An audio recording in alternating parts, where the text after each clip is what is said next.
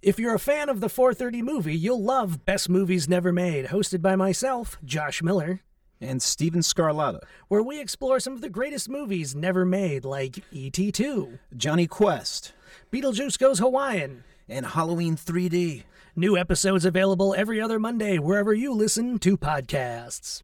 Uh, hi, this isn't Captain Kirk, but uh, I have a question. What does God need with a podcast? Well, he doesn't if he has the Inglorious Trexperts.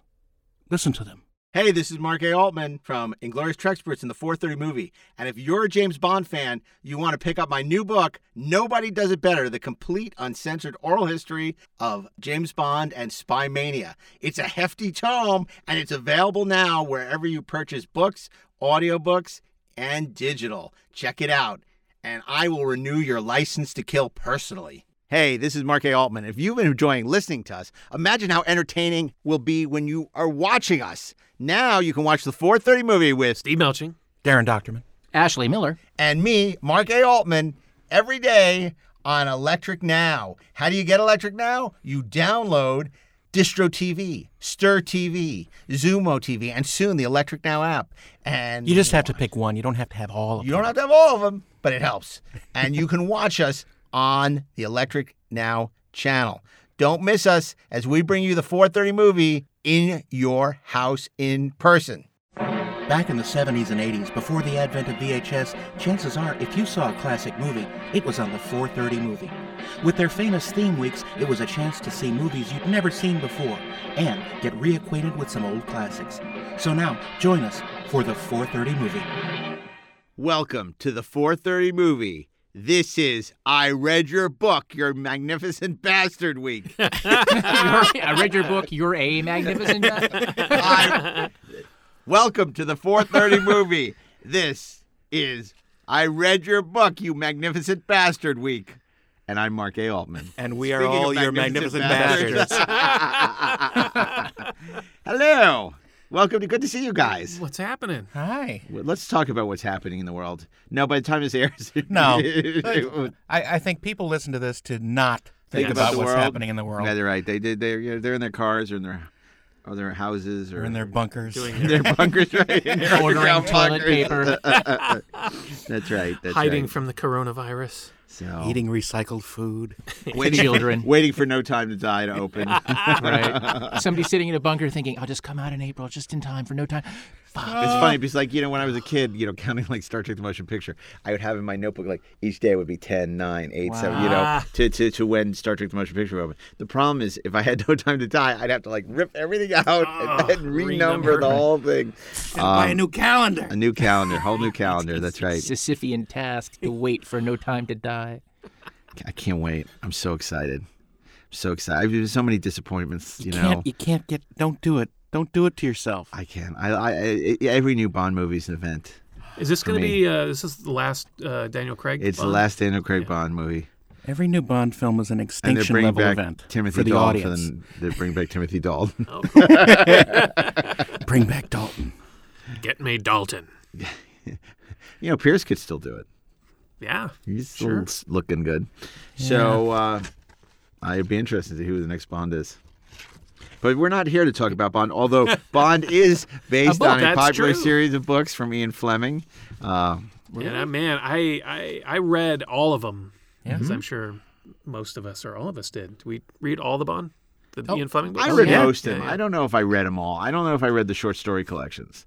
Um, I read them all You mean like, like a the Spy Who Loved. Me? And no, Spy Who Loved Me was uh, a uh, novel, but it was a different format. It was a different format. yeah, Right. because It was a novella. It was like it was actually it was a there was a collection, right? And the whole point of view on that Was the woman. Yeah, and, it, and Right. it had nothing to do with anything in the movie. You- Right. I don't think you can even rightly call The Spy Who Loved Me a book adaptation. Well, that actually not quite correct. They use the title, and then there are these two mobsters, Sluggo, I Yeah. think, I And Nancy. and and, and and and there is a character in The Spy Who Loved Me that, that's loosely based on one's of those characters, and, and Jaws is a bit of one of these guys. Um, he obviously didn't have metal teeth in the book, But Um, as the but story you know that is was really part not. of the Ian Fleming's uh, request. Request it was con- contractual that they couldn't use anything from the book because he considered the book a failure, even though a lot of people have gone on to think it's one of his actually better is. books. It is. It's Um, great. Yeah, but at the time, it wasn't what they were expecting because it broke format. The whole idea of It all um, takes place in a in a motel. him, us, you know, because the, it was it, the woman, and then it was about Bond, and then it takes place in the. It was sort of Key Largo, and then it's like That's true. uh, and then and then it's, it's them, uh, and it's really kind of a cool thing. But at the time, he sort of got, you know, it wasn't what people expected, and uh, uh, he didn't have good feelings about it. So he's like, you can't adapt this at all, and um, and so they didn't, and so they remade You Only Live Twice. Was was Thunderball kind of written as a book and a screenplay at the same I time? think No. that was actually originally that was like an original, right? Like um that it wasn't that it was No. like with the script. I mean, I know that there was a book, Thunderball, but but that the script, like, there's something weird about the rights to the script. Well, you know, it's funny. If you really wanted to know, there is actually a, A book out this, there right? called "Nobody Does It Better," and it happens to have been written by me. So maybe you want me to explain it. Well, yes, that would be the ball that I was tipping up for you to This isn't Bond week, by the way. We're just no, we're, we're just, doing- ri- we're just- riffing. because it's a book. We're doing They're books. all Yeah. books. Uh, but yeah, no. The the, the thing is, is that um, Ian Fleming was desperate to uh, sell um, Bond to the movies because that's where the real money was, even back then. And um, there was a guy uh, he was introduced to, Kevin McClory, um, who had just done a, a, a movie, The Boy on the Bridge, and who wanted to direct it. And they started developing an original called James Bond to the Secret Service and uh, they started writing it. And ultimately, this thing went nowhere. And uh, uh, McClory ended up lo- losing the rights, um, and Ian Fleming made you know deals elsewhere. But um, what happened was uh, he took some all that those the story meetings, the writers' room, and wrote a book called Thunderball. Okay. And he didn't give any credit to McClory or to Jack Whittingham, who worked on the script. And so they then sued him, you know, particularly McClory, which led to the famous settlement where um, he got the r- movie rights to Thunderball as a result.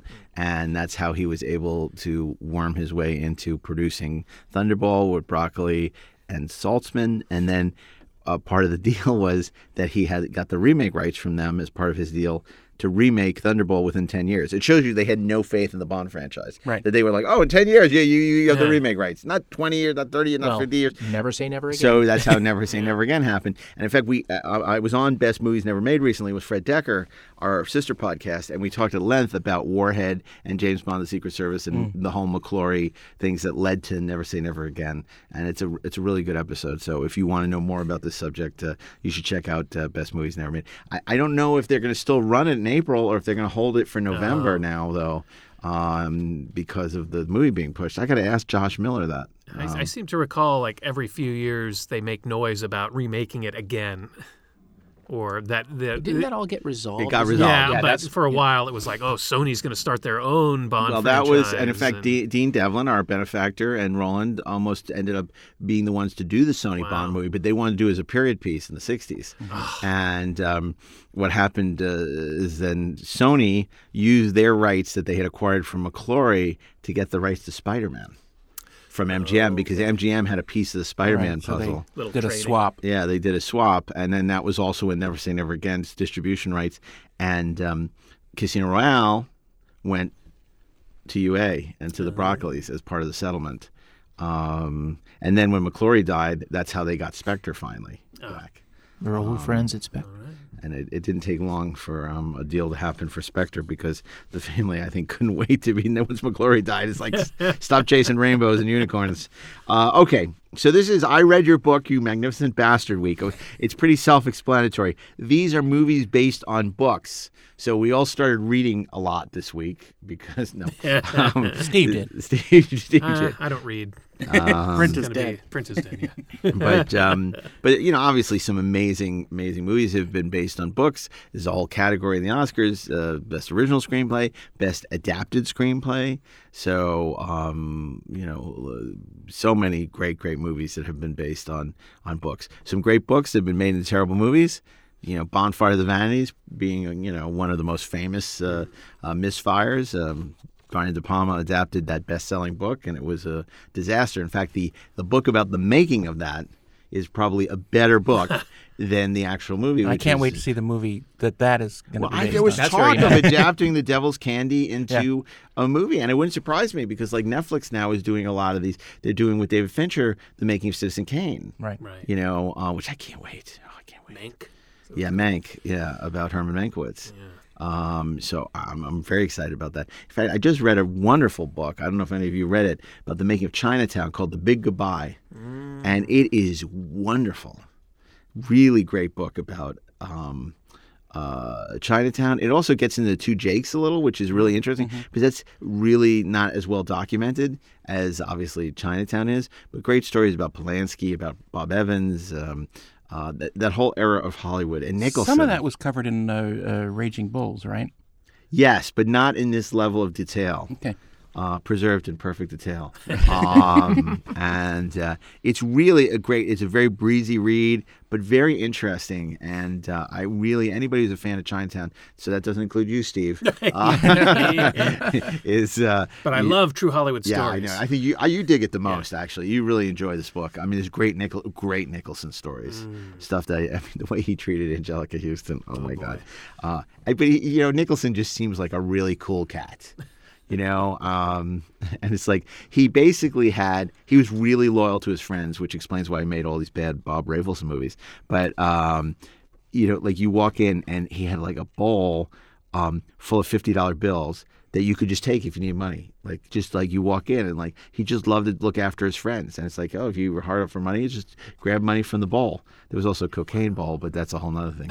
But um, He's the best of the misogynists. but, but but you know he, you know what I loved about Nicholson it was it was true I mean it was like he really looked out for his friends and was super loyal to them and you know the, the famous story about two Jakes was you know even if he was all about money and about his quote and you know um, he was going to do two Jakes for for um, just back in and not take a dime to help Bob Evans, who was sort of at the low point of his career. And the famous story from you know Kid Stays of the Picture, of course, is uh, how when Rob Evans Robert Evans was losing his house, the Woodland, the beautiful Woodland, you know Nicholson went and bought it, you know, got it back from the guy who bought it and bought it back for Bob Evans because he figured he would die without his, you know, his home, you know, that he was so in love with. It, it's just so yes, I mean it's it's really and it's it's just it captures the time in Hollywood, the transition from the '60s to the '70s.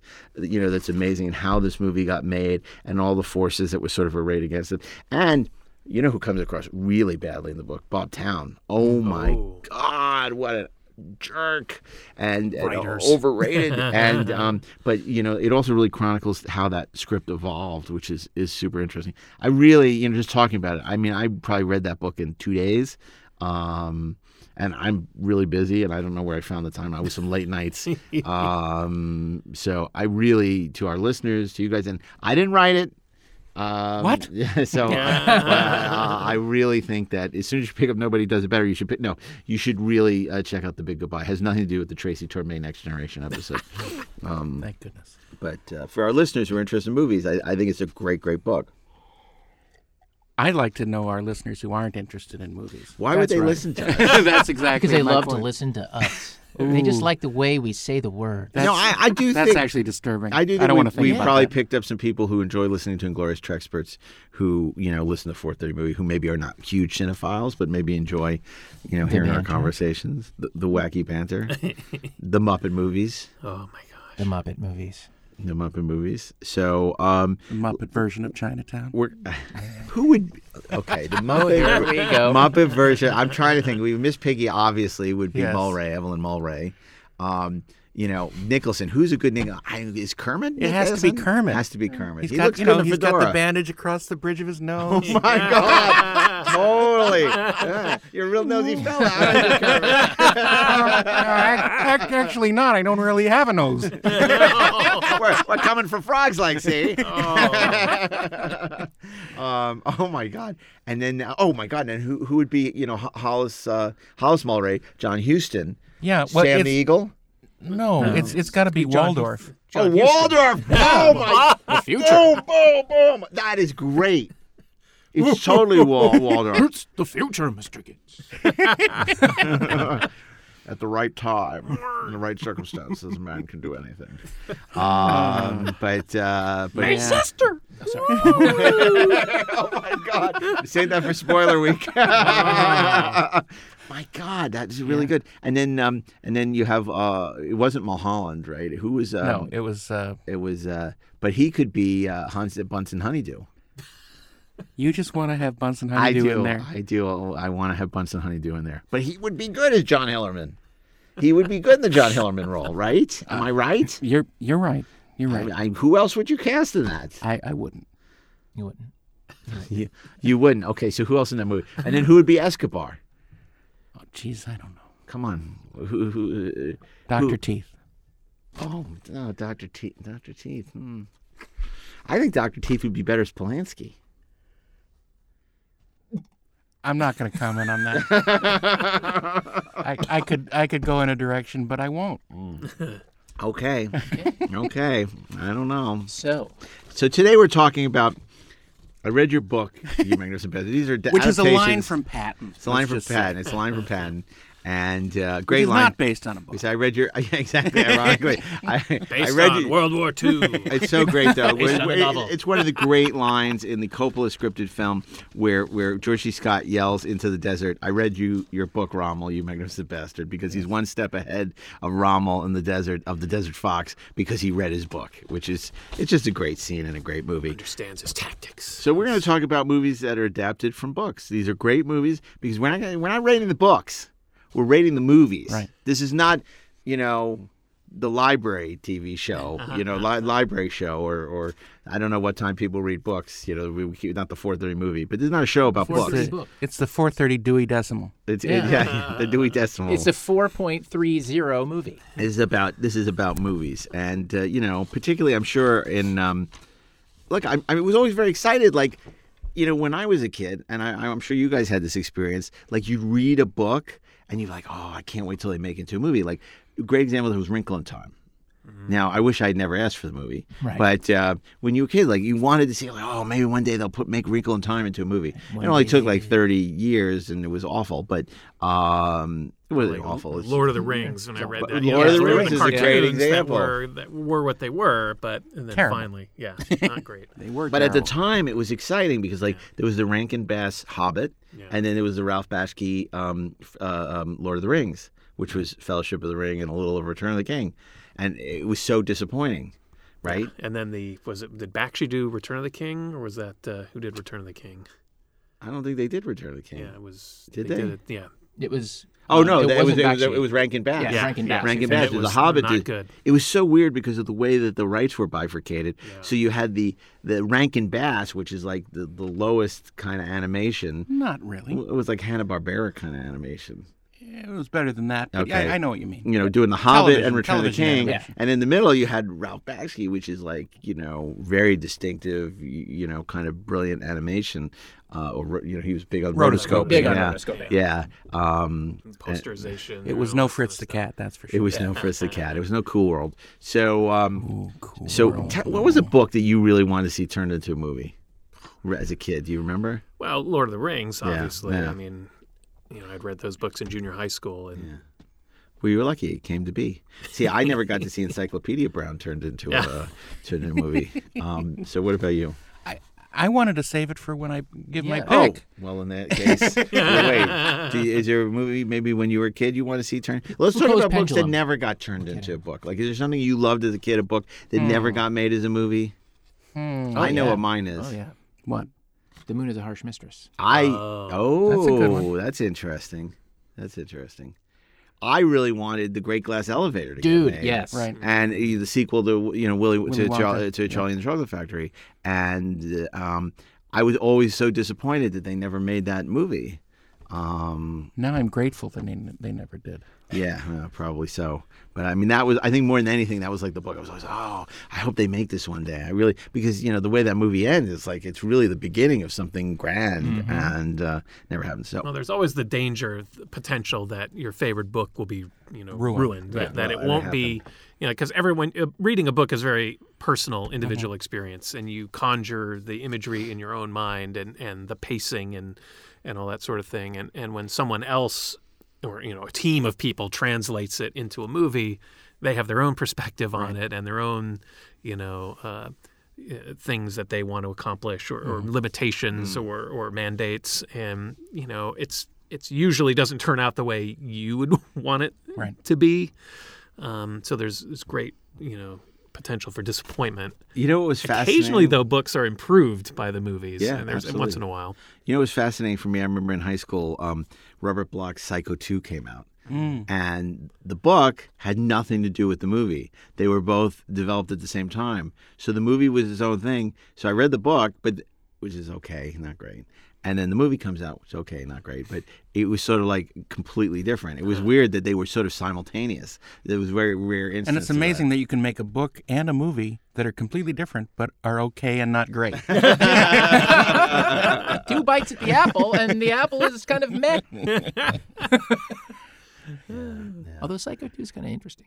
I don't know. Uh, no, we've talked about it on the show. I mean, Psycho 2, the, just the audacity of doing a sequel to Psycho and that it's not a complete and utter disaster, um, that it has a lot going for it. Um, and that, you know, Richard Franklin honored Hitchcock and um, that it's it's it's it's an interesting movie. It's And- okay but not great week on the 430 movie. okay, so let's get to Monday. This is where um, we curate a fantasy theme week uh, based on our theme of um, uh, movies that have been uh, derived from books. And as always, we start on Monday with Steve Melching. Steve, of course, is a writer, producer for TV. Um, he's written for such shows as The Clone Wars and. Um, uh, X Men the animated series, Transformers, the Guardians of the Galaxy series, um, and uh, Star Wars Rebels, and most recently um, he worked on a very mysterious show that we can't talk about, but it's going to be awesome. yeah it's pretty crazy oh so monday uh, yeah uh, i'm going uh,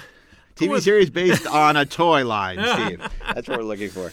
Uh, I'm going for a, a book that uh, came out in 1976. Um, it's um, from the Adventures of Luke Skywalker, Star Wars, and it's amazing how quickly they made it into a. No, sorry, that's not my pick. That was an Ashley pick. Well, and of course, because even though the, the book came out before the movie, it was a A, novelization. a year Yeah. before. It was not an original Yeah. book. Yeah.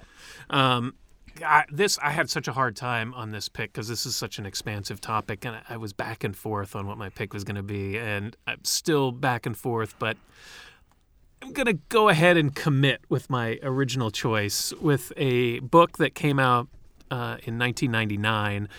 Uh, it's a nonfiction book that was adapted into a, I guess you call it a docudrama. Uh, the book was written by Mark Bowden. Oh, and it's Oh yes. Black Hawk Down that was adapted by uh, Ken Nolan for director Ridley Scott uh, for the 2001 film. And this is a book that I had read that is a real page turner. I mean, it chronicles this. Um, for those of you maybe too young to remember, a uh, in Somalia there was a civil war in the early '90s that uh, led to the dissolution of the government and a terrible famine. And we saw all these horrible pictures of the people of Somalia starving, and the United Nations sent a force in to uh, feed the people. But in this the chaos that was going on, these warlords came to power and and started to con- take over distribution of the food, and the starvation continued, and and then they had th- threatened to attack the UN troops. So the the lame duck president George H. W. Bush sent in a, a, a bunch of U.S. forces to defend the. Uh, the United Nations troops and try to restore some kind of order by uh, capturing or killing uh, Mohammed Farah Aidid, the, the one of the big warlord leaders in Somalia, and um, the mission sort of changed over a, a period of months until by October they, they thought they were going to round up all these uh, leaders uh, in the in the uh, in the militia. And and things just went terribly, terribly wrong on this mission. Uh, uh, that started when uh, one of the Black Hawk helicopters crashed, and, and all these U.S. For- special forces were in the middle of the most dangerous part of uh, of the capital city, and um, Mogadishu, and uh, found themselves pinned down under fire by overwhelming enemy forces, and and over a period of a, a, October 3rd and 4th, 1993, as I recall. And uh, and the the book chronicles their tale of survival, like how they defended themselves and ultimately got themselves and the, the the bodies of their comrades out of this situation. And it's a gripping book that chronicles this in great detail. And uh, Ridley Scott and, and Ken Nolan and, and Mark Bowden were able to translate this into a movie that is incredibly intense uh, and has a tremendous cast of characters that that brings these soldiers you know experience to life. And it's such a, a brilliantly photographed and made movie um, and it just really puts you in the thick of this of this firefight in a way we have rarely seen at least to that point. And I, I remember the, experience of seeing that movie for the first time. It was so it was such a gut punch because it was just so intense that the friend that I saw it with had to just take a walk afterwards. We just walked around for about forty five minutes, like coming down from that the intensity of that experience. But you know, it was brilliantly edited by Pietro Scalia, who had edited JFK and, and a bunch of other things. Um, was nominated for an Oscar uh, for I think he may have won the Oscar for editing Black Hawk Down. Uh, Hans Zimmer did the score, and it had a great cast that included Josh Hartnett. All these, a lot of these people were stars at the time, and a lot of them became stars later. So it was Josh Hartnett, Eric Bana, Ewan McGregor, Tom Sizemore, uh, William Fichtner, Sam Shepard, uh, Ioan Gruffudd, uh, and early performances from Tom Hardy, Jason Isaacs, Hugh Dancy, Orlando Bloom, uh, Nicholas Coster-Waldau, and Jeremy Piven. It's a hell of a cast. It's a great cast and um, just a tremendous movie. Yeah. And fun for the whole family. Yeah. Really. It's uh, it's it's a great movie. It's basically uh, it's Xenophon, right? It's the ten thousand. It's all of that like in fast forward. Instead of like months like coming home from Persia, it's like it's just two days trying to get out of the center of Mogadishu. And um, I, I the story is told in such an I mean such an amazing way. I mean Ridley Scott obviously is like is one of our greatest visual storytellers, and I think that um, that that he deployed his talents very well in this film. Um, I had a slightly different experience with this movie. So, um, you know, back in an old life, you know, I used to do a lot of work for the for the Navy, and um, in 19, I want to say it was before the book had been published. So maybe it was 1995. It was 1996. In the book, which was based on a series of articles that Bowden had written for, I think, the Philadelphia Inquirer, um, I went to every year. There's a there's a symposium, um, the Military Operations Research Society symposium. It's in Carmel, right? It's in the Naval Postgraduate School, uh, and what happens is a lot of very high-ranking people, very high-powered geeks show up. We get together and we talk about math. Okay, so I knew that he was coming. Mark Bowden was coming to do this whole presentation on on what became Black Hawk Down. Okay, uh, it was about three hours long. He had a room full of flag officers and below. I mean, it was it was one of those things that they they say standing room only, standing room only. Um, now I've briefed some of these people in my time, and let me tell you something. Um, they love to ask questions. They love to get in there in the middle of it, like and just ask questions as you go. And you realize when you speak to them just how smart they are because they do not let you miss it or forget it. This room could have heard a pin drop because he went through the timeline of what happened and all of the breakdowns with such detail and specificity that there was just no real room for anybody to raise their hand. So all the questions came at the end. I have never seen a room full of people at that level react to a brief the way they reacted to the story that Bowden told uh, about what happened in Mogadishu. I mean, it was just, it was gripping just to hear him talk about it. And kind of going from that experience, you know, then reading the book, which is a different experience, and then watching that film, it's just, he did such a great job. And the way that, um, that he captured uh, the operators, right? And I'm talking about the real operator. And look, you know, God bless the Rangers, Rangers lead the way, all that shit. But I mean, we were talking about like the Delta guys, right? Like Eric Bana is like is like really sort of personifies the Delta guys. Eric Bana is so great in that movie because he is 100% that guy. Um, just, uh, I mean, I could go on about that movie at length and go on about that story at length, but it's just, it's a fascinating piece of military history that, that to this day has had impacts on, um, on how the military manages uh, command and control issues and how they manage crisis response and how they manage just a whole host of things. It was like, it was, it's, it's something that, you know, we don't really think about a lot unless we're kind of talking about the movie. Um, but it was a, I would say that it was a fairly pivotal moment in military history in terms of um, the, you know, the United States military saying, okay, we sort of hit a point um, where we have this enormous technological advantage. We have all of this technology, and the truth of the matter is that we are um, we are applying it to doctrine that is no longer equal to the technology that we have, and it has made us vulnerable.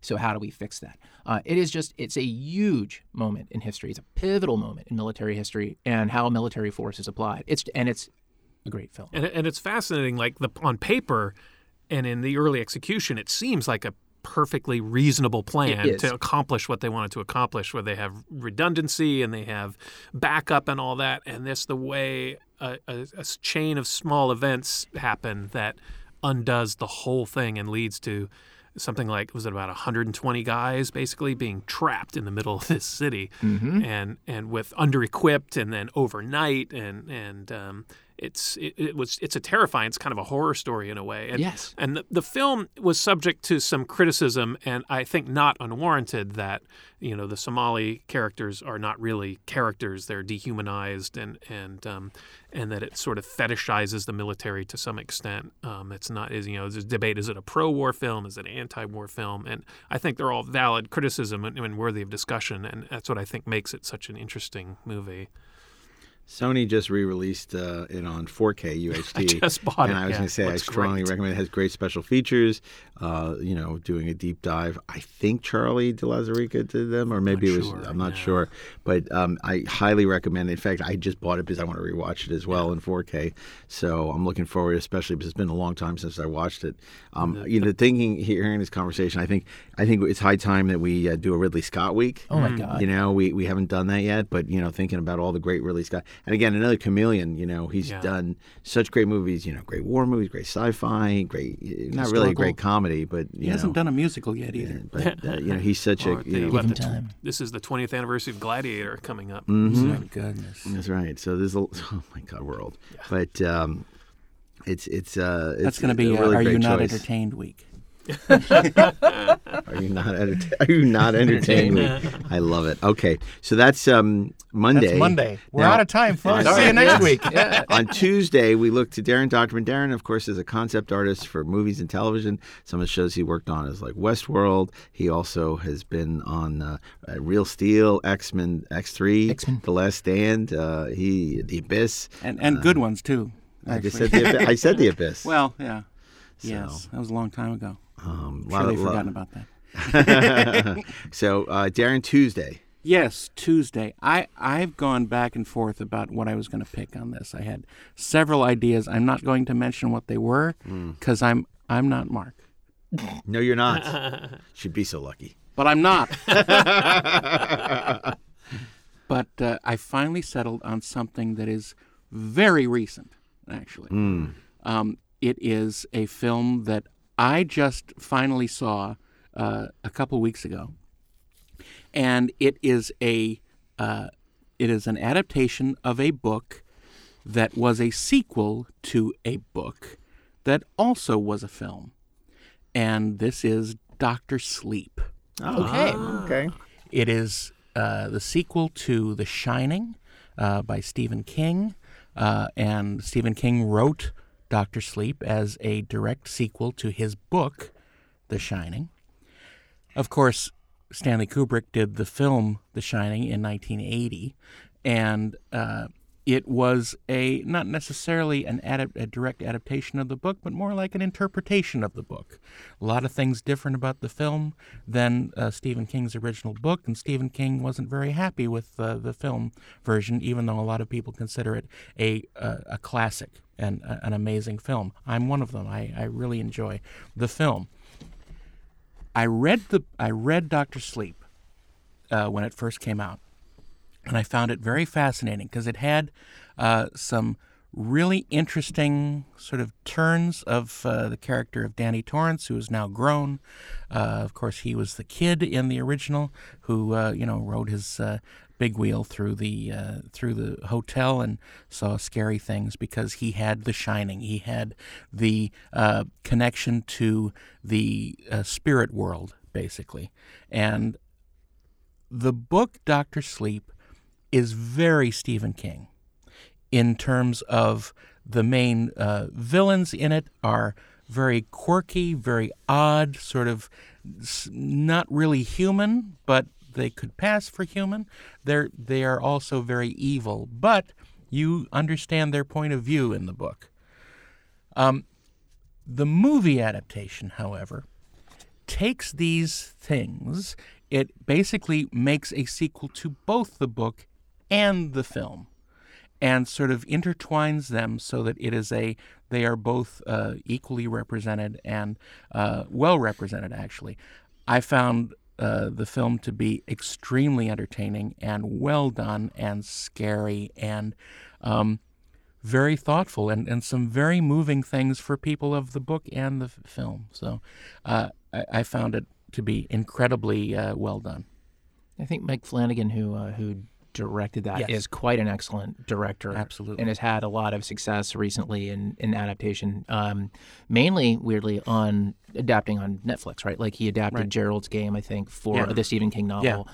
On Netflix, so I guess it doesn't count for the show because it's on Netflix. You know, I don't know does why it? it wouldn't. I mean, I everything a else on Netflix. Okay, so forget I said that in case somebody wants to pick it. Um, he did, you know, uh, uh, the the House on Haunted Hill, Right. Yeah, uh, and uh, I mean, he's just, but he's been making horror movies like for like I mean, like well over a decade. Sometimes Yeah. with like no money But at all. very He's just a smart very horror smart movies. horror movies. Yeah. Yeah, I, I'm with Daren on this. I, I was always a fan of the Kubrick uh, version of The Shining. I had read the novel after I had seen the movie, so it I was thrown, you know, by Right. the differences. And uh, I like the book, but it didn't stick with me the way the movie did. Right. And I I had not read Doctor Sleep at all, uh, and still haven't. But I really enjoyed the movie a lot. I thought it was, I thought it was terrific. I, I thought, oh gosh, what's the the lead actress's name? Um, Oh yeah, she's great. Um, and she's she in is Mission Impossible. fantastic. Oh, uh, Rebecca Ferguson. Yes. Yes. She Oh my God. steals this movie. She and Ewan McGregor is terrific in it Yeah. too, but she is like riveting. Like you know, she just holds the screen. Yep. She's tremendous. And she's incredibly evil. Yes, she is. Awesome. And apparently, I guess the um, the Blu-ray has uh, the director's cut, which Yes. is uh, substantially longer. it's it's about 15, 15 or 20 minutes Well, longer. for director's cuts, that's pretty substantial. but the thing is, I, I, I watched both versions, and you can't really tell. Hmm. It's just the director's cut has scenes that are longer, Mm, and it, but it's the same scenes basically. right. uh, and and it goes into a little more depth. And there are a couple which which are, you know, you would think would be boring, but they are just sort of conversation scenes between two characters that are riveting, and it's just amazing. well, I haven't seen the movie. I'm a big fan of the original Shining. Mm-hmm. Um, you know, um, but I have not seen Doctor Sleep. But I'll have I to put that on it, my yeah. on my queue. I have the 4K disc at home, Sure. and uh, we'll have to take a look at it. So it sounds sounds intriguing. On Tuesday, Excellent. On Yeah, Tuesday. yeah, yeah, yeah. So uh, Wednesday, uh, Ashley Miller is a uh, writer of such movies as Thor and X Men First Class. Um, you know him from such TV shows where he's a writer producer on Lore, Terminator, Sarah Connor Chronicles, Gene Roddenberry's Andromeda. See, we haven't mentioned that one in a while. Right. And a new show for Netflix, which uh, shall not be named um, because it hasn't been announced. That's right. And uh, so take us through Wednesday. Okay, so uh, I'm going to go a little bit. I'm not going out of the box for the week. I'm going out of the box for me, for what I think you would expect of me.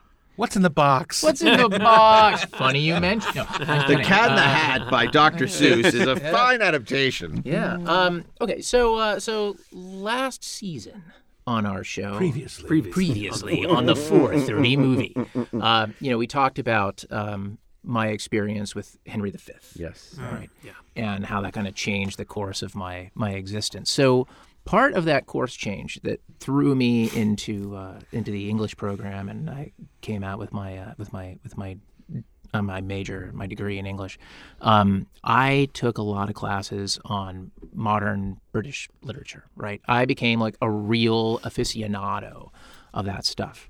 Um, and there was a book that I encountered uh, in one of my classes that it was it had only recently been published. It was published in 1989, but it was very clearly genius, incredibly well written, incredibly beautiful.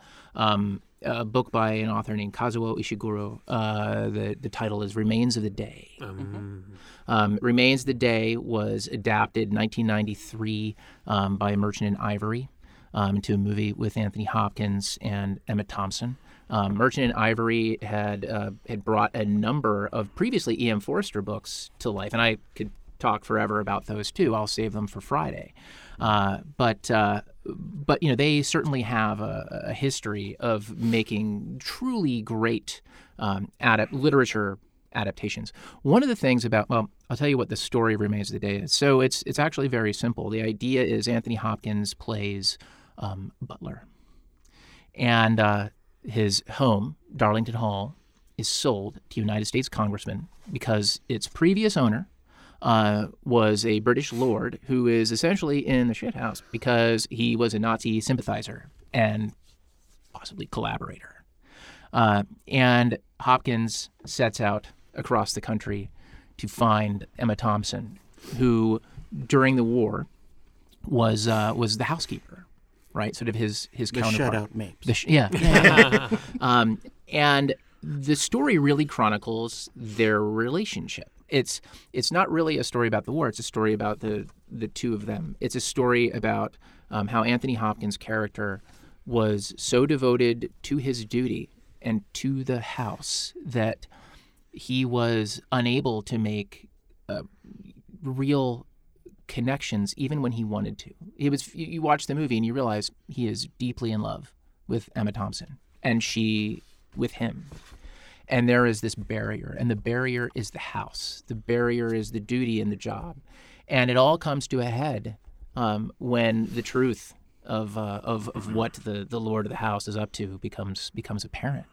And it's something that for Anthony Hopkins' character, um, it's it is beyond him. It's it is above his pay grade. It's not that he condones it.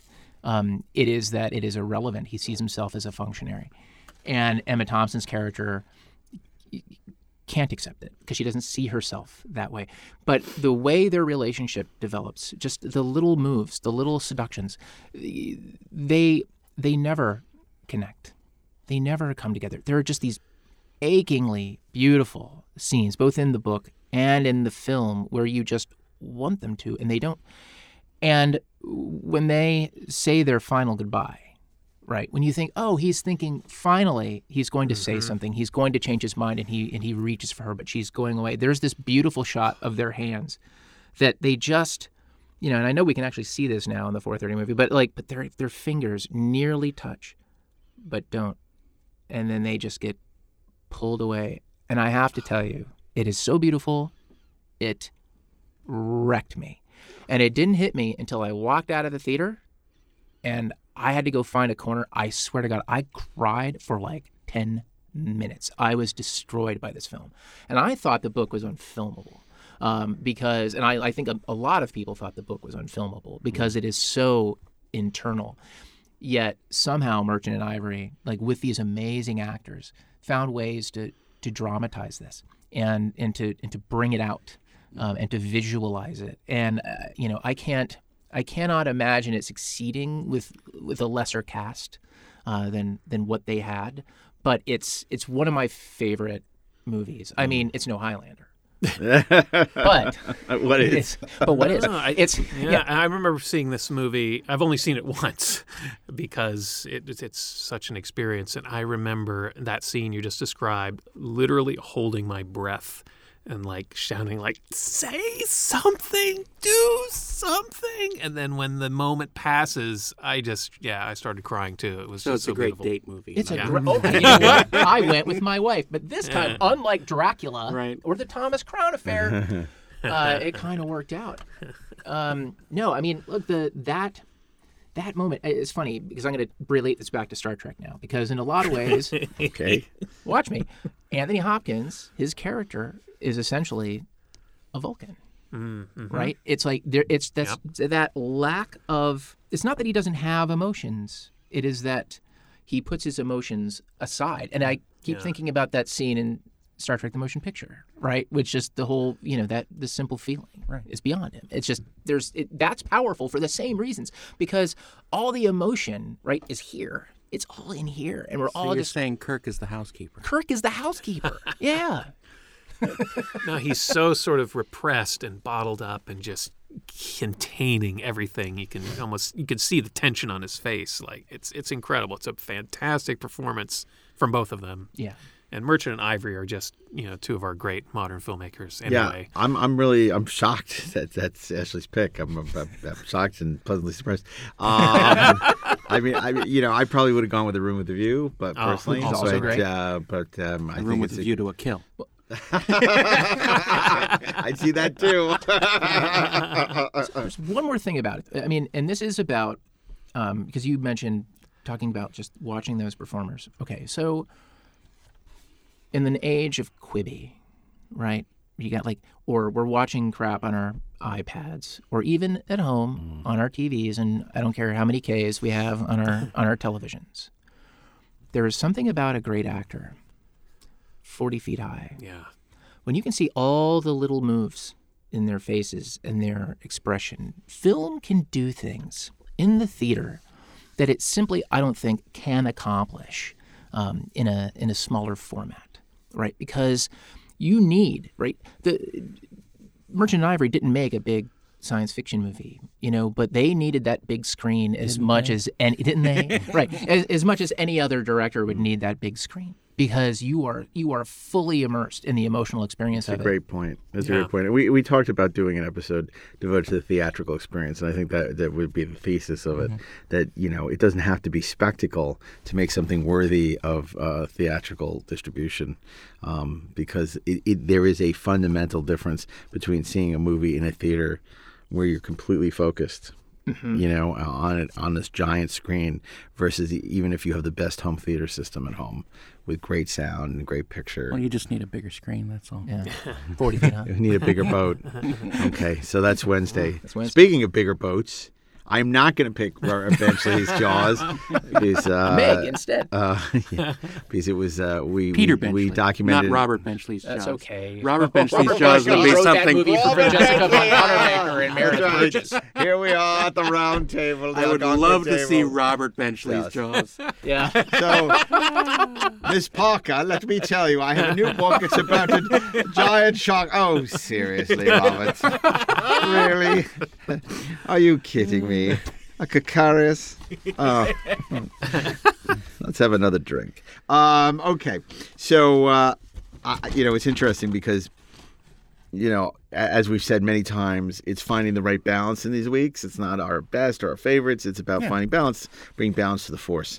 And um, in the, you know, he he went with a, a, a Stephen King adaptation, and I, I I I you know I'm not a fan of most Stephen King adaptations. Most of them are terrible. Let's face it. You know, uh, for a long time they were just it was dreadful. It was like Marvel movies. You know, back until until until Kevin Feige, where like they were all right horrible movies. So, um, but there was one that always stood out that was great, which was David Cronenberg's uh, Dead Dead. Uh, you know, The Dead Zone, which is ph- phenomenal, phenomenal movie based on on a great book. But I'm not going to pick that because you went with Doctor Sleep, right?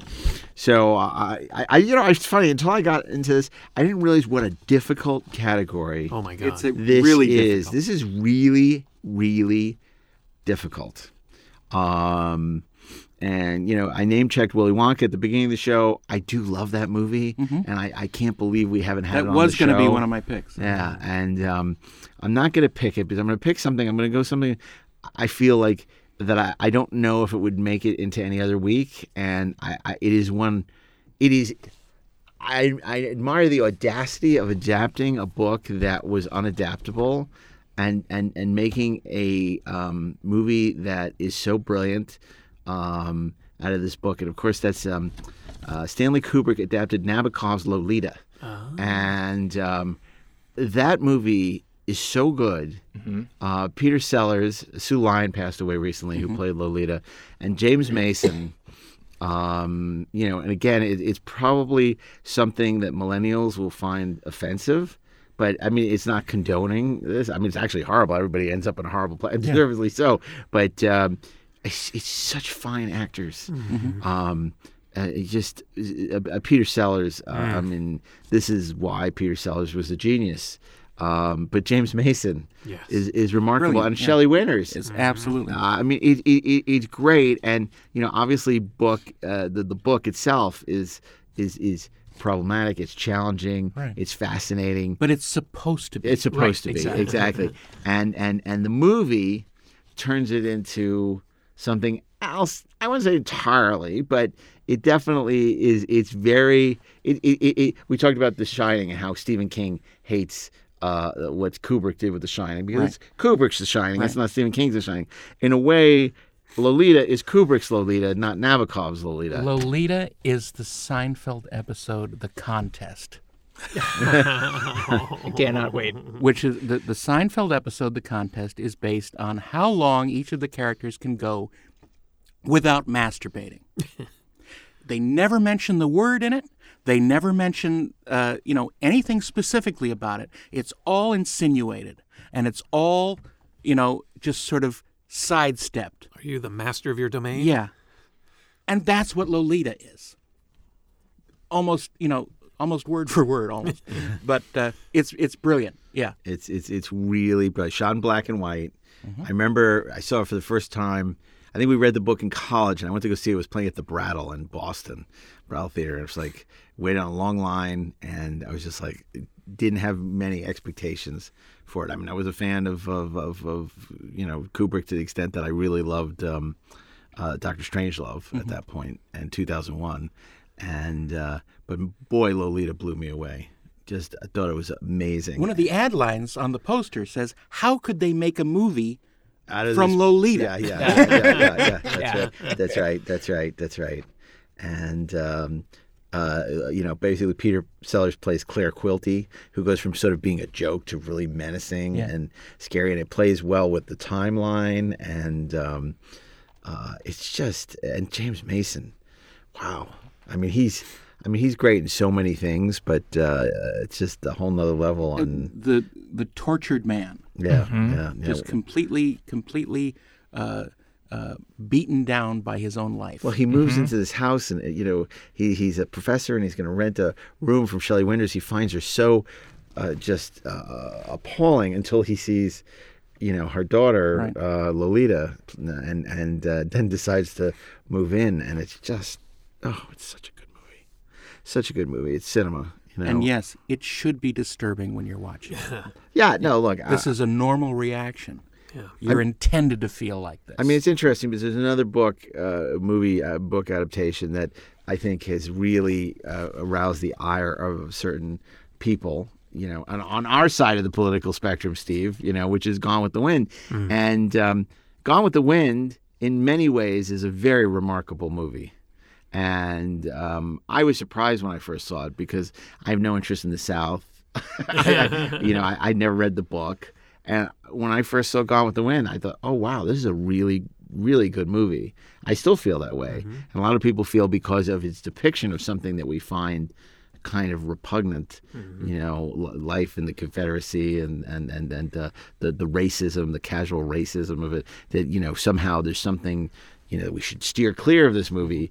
But no, I mean, you know, I think we all feel the same way. It's like, you know these things are a microcosm of the time and that art is art regardless and you can put it in the context of what is you know, wrong with it, and, you know, in terms of social values. But um, this is a significant, significant motion picture, you know, and and now you have movements to not show it, you know, to, to try and suppress. Well, ar- it. art should challenge you. It shouldn't be comfortable. You know, it should expand your mind. It should make you think. It should, you know, you can. It's okay to have a negative reaction to something. That's healthy. You know, it stirs debate. It stirs, serves, uh, you know, you think about yourself and your own attitudes, or you think about how things have changed over time. I mean, Life is better when you think about things. Yeah. That's right. And you are challenged and you try to understand the thoughts and feelings of people who disagree with you. Right. And uh, you know, you we need to empathize with everybody. it's also a way to understand the times in which the movies Absolutely. were made. Right. you know, because you you you can't f- force political correctness on a previous era. You know, I mean, you you want to understand what they were thinking, how far we've come, and how far we still have to go. Right. But um, to just say, oh, you know, we shouldn't have these movies, or you know, Sean Connery is rapey in the Bond movies, and we shouldn't watch those. It's just like, you know, it's a different era, it's a different time, and you you can call that stuff out. Yeah. But you know, uh, to try and somehow suppress these movies or, or dismiss these movies out of hand, it's like And that's not to say that you have to That's what the like Nazis these, did. you, know, you don't have to Approve. like these movies or approve No, of them, no, but nobody's put them, saying that. Yeah. watch them in their proper context, understand for what they are, and you enjoy them for what they are, and or dev- not. and develop the um, mental and emotional resilience to tolerate your own negative reaction to things that you don't like seeing depicted. Um, I mean, i- there is it's to me it is no coincidence that you know there's a mental health crisis at the same time that we have to have these conversations about um, you know art that uh, offends this person or that person needing to be put away in a box right? Because we've got an entire generation that has a kind of um, uh, they've they've taken the language of psychotherapy, but left the psychotherapy out of it. Mm-hmm. Where like mental health is about learning to tolerate those negative mm-hmm. reactions mm-hmm. and deal with them, um, you know, so that you can process these things that we're talking about in, in ways that are meaningful. It's so you do end up with, you know, like let's, you know, like Lolita, no, bad, you know, Connery Bond, bad, like, you know, Gone with the Wind, bad. No, The dude, response of banning something is always bad. that's right. Yeah, yeah, absolutely. I mean, like we said, that's what the Nazis did, you know. And you don't want to, um, you know, I, I'd hate to see somebody come out Gone with the Wind and say, "Oh man, I want to live like that," you know. But oh, the good old days, right? But y- y- but you should. There's no reason not to to look at Gone with the Wind and say, you know, it's a significant movie in motion picture history, and Selznick looms so large, and and making that movie, you know, so it's just. Uh, you know, it, it's just something we return to again and again, and I would Is hate that your to choice for Thursday? no, no, my Oh, choice okay. for Thursday was Lolita. Yeah, okay. I'm just mentioning This is a great that Yeah, because it's, title. as a lead into Friday, because there's so much to discuss on Friday. There are a lot of the airport page turners, you know, Like Airport. um, like well, I was gonna say like Tom Clancy, you know, Yeah. all the Tom Yeah. Clancy books, like Hunt for Red Well, Hunt for October, Red October is and Clear brilliant. Present Danger. Um, uh, of course, there's also um, Fast Times at Ridgemont High, Fast Times at Ridgemont High. which Yeah, is actually a book absolutely. adaptation. yeah, yeah. I very nearly picked Silence of the Lambs, which is yeah. a brilliant book and a brilliant movie. Yeah, that we've picked- we've picked it before. defined- Right. Uh, I don't think we have. We I did. thought. I, are you Did sure? Because Yeah, I yeah. checked. We picked. We, hey, Zach. I don't think Zach. No. Zach's Did gone. we pick? Uh, so, no, he's not back No, there. I- Okay. I, I went back to the files and checked. We I'm have pretty not. sure we, we we discussed it, but I don't think did. we picked it. I'm pretty But sure in any just- case, uh, I didn't pick it. But it's a, it's it's obviously it's a genre-defining film that won incredible accolades. I mean, even so, you know, we've discussed Die Hard at length. That's a movie that's based on a book. A lot of people don't realize that. the Ten Commandments. Um, Godfather. I'm surprised, Daren. I thought for sure, Daren, you were going to pick Dune. you I know, was, I I was close to picking Dune. I was close to picking The Godfather. I was close to picking Mary Poppins. Yeah. Uh, you know, That's a pretty good week. yeah, it's a really good week. The My, my, my own week in my Yeah. mind is a good one. Godfather hasn't been on the show. Only Godfather Part Two, I Right, believe. right. So, I mean, one day uh, we'll have to. I mean, we haven't even talked about Lord of the Rings. I Right, mean, one right. of the Well, astounding Steve mentioned that it. is. Yeah, yeah, and it was picked for uh, Thankful. I for uh, movies we're thankful for. Yeah. You know what else? I mean, Jules Verne, Twenty Thousand Leagues Under the Sea. Ah, right? yeah. That's. Speaking of James Mason. Yeah. uh, Master and Commander. I thought Daren Yeah. might pick that one. I thought I thought for sure I, that was. I gonna try be not my to pick. pick stuff I've worked on. You, you know, you know what I almost picked? I almost picked um, Ian Fleming's Casino Royale. Yeah. You know, I always pick Casino Royale. I think it's a brilliant adaptation of the It book. is, and It it's a very faithful adaptation, right down to the job is done and the bitch is dead. Right. Yeah, yeah, yeah, absolutely. And then, um, you know what I uh, came very close to picking over Lolita was um, James Ellroy's uh, L.A. Confidential. Yeah, I love Ah, LA I love dude. L.A. Confidential. I think Such a great film. I mean, they had to cut a ton from the book, and yet that movie still works brilliantly. Yep. Great cast, great film, great Jerry Goldsmith score. You know, it didn't make the cut on Noir Week. It definitely has a place in the future. Came so close to picking that. I would advocate for that for Friday. Yeah. I thought about picking The Graduate, mm-hmm. Oh, but I've never read the yeah. book. Oh, okay. So my criteria is I had to have read the book. Yeah. I and seen the cannot. movie. That's a self-imposed criteria. No, Yeah. yeah, I, I actually the absolutely, same absolutely. criteria for for me, but um, you know, I mentioned the other Merchant and Ivory adaptations. There's a Room with a View. There's Yeah. um, Oh, so good. Uh, oh my God, they did a lot, right? They did uh, a Room with a View, by the way, is great. I think it's Yeah. my wife's favorite movie. Uh, Howard's End, which is also great. Um, I think they did an adaptation of Passage to India. They did? I think they did Charlie. Um, and it's just there's a lot of stuff. They didn't do the English Patient, but it feels like they did. Yeah, that was uh, what's his name? Uh, Um, Anthony Minghella. yeah, that's right. Um, I, I look. I, I would quibble with you because this isn't about books. Uh, I cannot believe we have never had The Graduate on the show. yeah. The Graduate. plastics. I mean, how did we not do it during um, uh, Pomp and Circumstance Week, College Week? I don't know. That's a good question. Because it's not about college. Yeah, it's not. It's about after college. The yeah. title is about yeah, college, yeah, but yeah. nothing else Um, in it. The Graduate, and I just watched it again because it was on the Criterion Channel, and it's funny Yeah. because I, of course, the I own Criterion it. disc is great. Uh, yeah, and I, I own the disc, yeah. Criterion disc, but it was on, and I just happened to because it's easier to do streaming, and and and and uh, I just every time I watch that, I marvel at the filmmaking. I just watched it again like three weeks ago. Yeah. I, I'm going to say something that's uh, You've never seen. it. controversial. No, I've seen it. Okay. You don't like it? I think I would put it in overrated week. Oh, actually. wow! And I- I'll just leave that there. Oh me, I, we got to do the, we got to do we have to do an official Academy of the Overrated movie, and no one walks out of here alive. Yeah. Um, I mean, it was bad enough when you said Chinatown, but now they Graduate. I mean, like I, those are two of my absolute. Oh God, you know what we didn't talk about Planet of the mm. Apes, Pierre Boulle, based on we- Monkey we Planet. already- we but you got to mention it because if not, those guys on Twitter are gonna be like, "How could you leave this out?" So you got to at least say, But that's fine. We got to give him something to say. "Okay."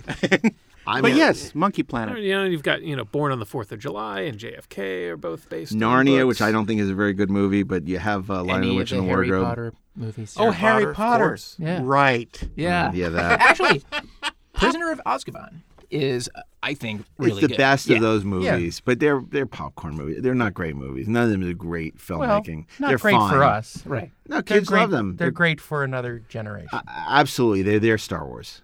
Yes. Yes. You know, and and I just I've tried to get into the Harry Potter movies, and I don't. I can watch them. Yeah, they're and fine. they get better. I mean, the third one's the best, the Yes. Prisoner of Azkaban. But but the later ones at least are a little more adult and a little more watchable once you get past the the, the Chris Columbus ones at the beginning. But I don't love those movies. But I didn't read the books. I didn't grow up on the books. They're so not for us. They're not for us. Uh, Color Purple, Alice Yeah. Walker. Um, I don't love the movie. Um, now um, there's also Mary Shelley's Frankenstein. Yeah. Yeah. You know, which is a great, Well, that's uh, right. great That was a movie. book, wasn't it? Yeah, it was. And the Mosquito Coast. Sure. Based on the book. Bram Stoker's. First Blood, David, Yes. David Morrell. Yeah, that's true. You know, um, I mean, this Stand by Me, uh, based yeah, on Right, the right. short story. Yeah, yeah. Of course. Shawshank Redemption. Shawshank. Yeah. Oh yeah, Shawshank. And we've never had Shawshank on the show, have we? I have to I do think prison talked prison about it. movies week. That's right. Take it standing up week. Wow. Oh my God. I mean, I just feel this is obtuse week. such a vast It, yeah, it's huge. category. Maybe we should leave Friday up to the, the to the viewers, you know. yeah, the listeners, the viewers. I think that's a great idea, Steve. I think given the the vast uh, vastness. I don't know how we could reach a consensus. Vast. I mean, there's just so many. Okay, you know, but here, let's all we'll put it. We'll do a poll, you know, on Twitter at uh, 430 Movie Podcast. But let's all say what we would pick for Friday, like just to help the viewers. Steve, real quick, what would your what would your book be? Oh, I mean, I, I, you know what? I'm going to go with Mosquito Coast Mosquito because I Coast. just thought of it. Daren Dochterman. I'd have to go with Godfather. Um, I would go with um, Willy Wonka and the Chocolate Factory, based on Charlie and the Chocolate Factory. And I'm going to go with Fast Times at Ridgemont High. Okay, those are great. And and uh, and and Bill will go with nine and a half weeks because he worked on that. No, I'm kidding. I don't know if that's true. We didn't even mention Born Identity. Yeah. On But the 4th of July. Born Identity. Yeah. So anyway, wow, this is a great show, and I think Wow. we'll probably end up Lots revisiting this, right? Yeah. So uh, I want to thank everybody for uh, joining us at 4:30 Movie. if you're a fan of this podcast. If you're not, thanks for joining us anyway. You might Right. want to check out Electric Surge's other podcasts, like Inglorious Trexperts, the only podcast for Star Trek fans with a life. Every Saturday, Rebel and the Rogue, a Star Wars podcast. Tuesdays, Best Movies Never Made. Every other Monday. Should really do this in the order. Uh, and uh, Two on Who, a new Doctor Who podcast on Thursdays. And if you enjoyed this podcast, please, please rate us five stars on Apple Podcasts. Brings attention to the show. Also, come see us at WonderCon. we will be at WonderCon with an all new theme week live. Provided the coronavirus WonderCon doesn't is shut the whole thing down. Well, there's that. And then also a very special thanks again to Bill Ritter, back behind the big board. Bill, what's your pick for this week? It's not nine and a half weeks. Not my red Clockwork Orange. Yeah. yeah, Clockwork we go. Orange. Oh, that's Anthony great. That's a great one. Great pick. You're you're making us look bad. Nice choice. um, and then we also want to thank uh, the rest of the team. John, who stepped in for Natalie Miscali. We got Dylan back there, our post production coordinator, and also uh, Peter Holmstrom, our uh, production associate.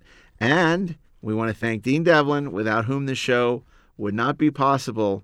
Um, so thank you. Great show. Great show. I thought it was a good episode. Got a lot of I would reading to watch do. this week. Yeah. always another great Ashley story. I'm always, you know, and also I thought, uh, you know, great two great stories about uh, both uh, about your pick about uh, oh, so- oh our, your Oh, pick yeah. Monday. Monday is uh, Black Hawk Down, based on the book by Mark Bowden, movie by Ridley Scott. Tuesday, Tuesday is another wonderful uh, book called Doctor Sleep.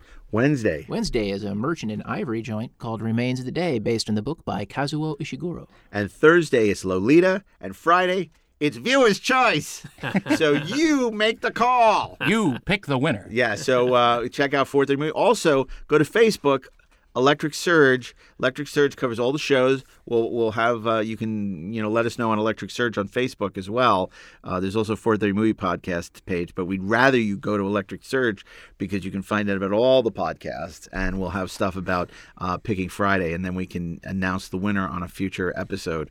Uh, not the winner, the the show that we program on. Friday on our fantasy theme week which doesn't really get programmed because there isn't really a 4:30 movie. But uh, don't tell anyone. So uh, thank you so much for joining us. We'll see you again next week. Until then, Eyewitness News starts now.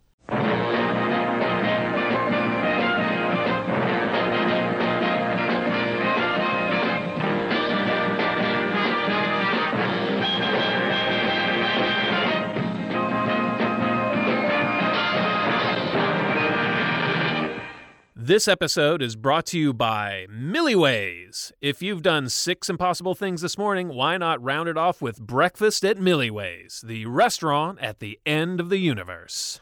This show was produced by Dean Devlin and Mark A. Altman and is an Electric Surge Network production.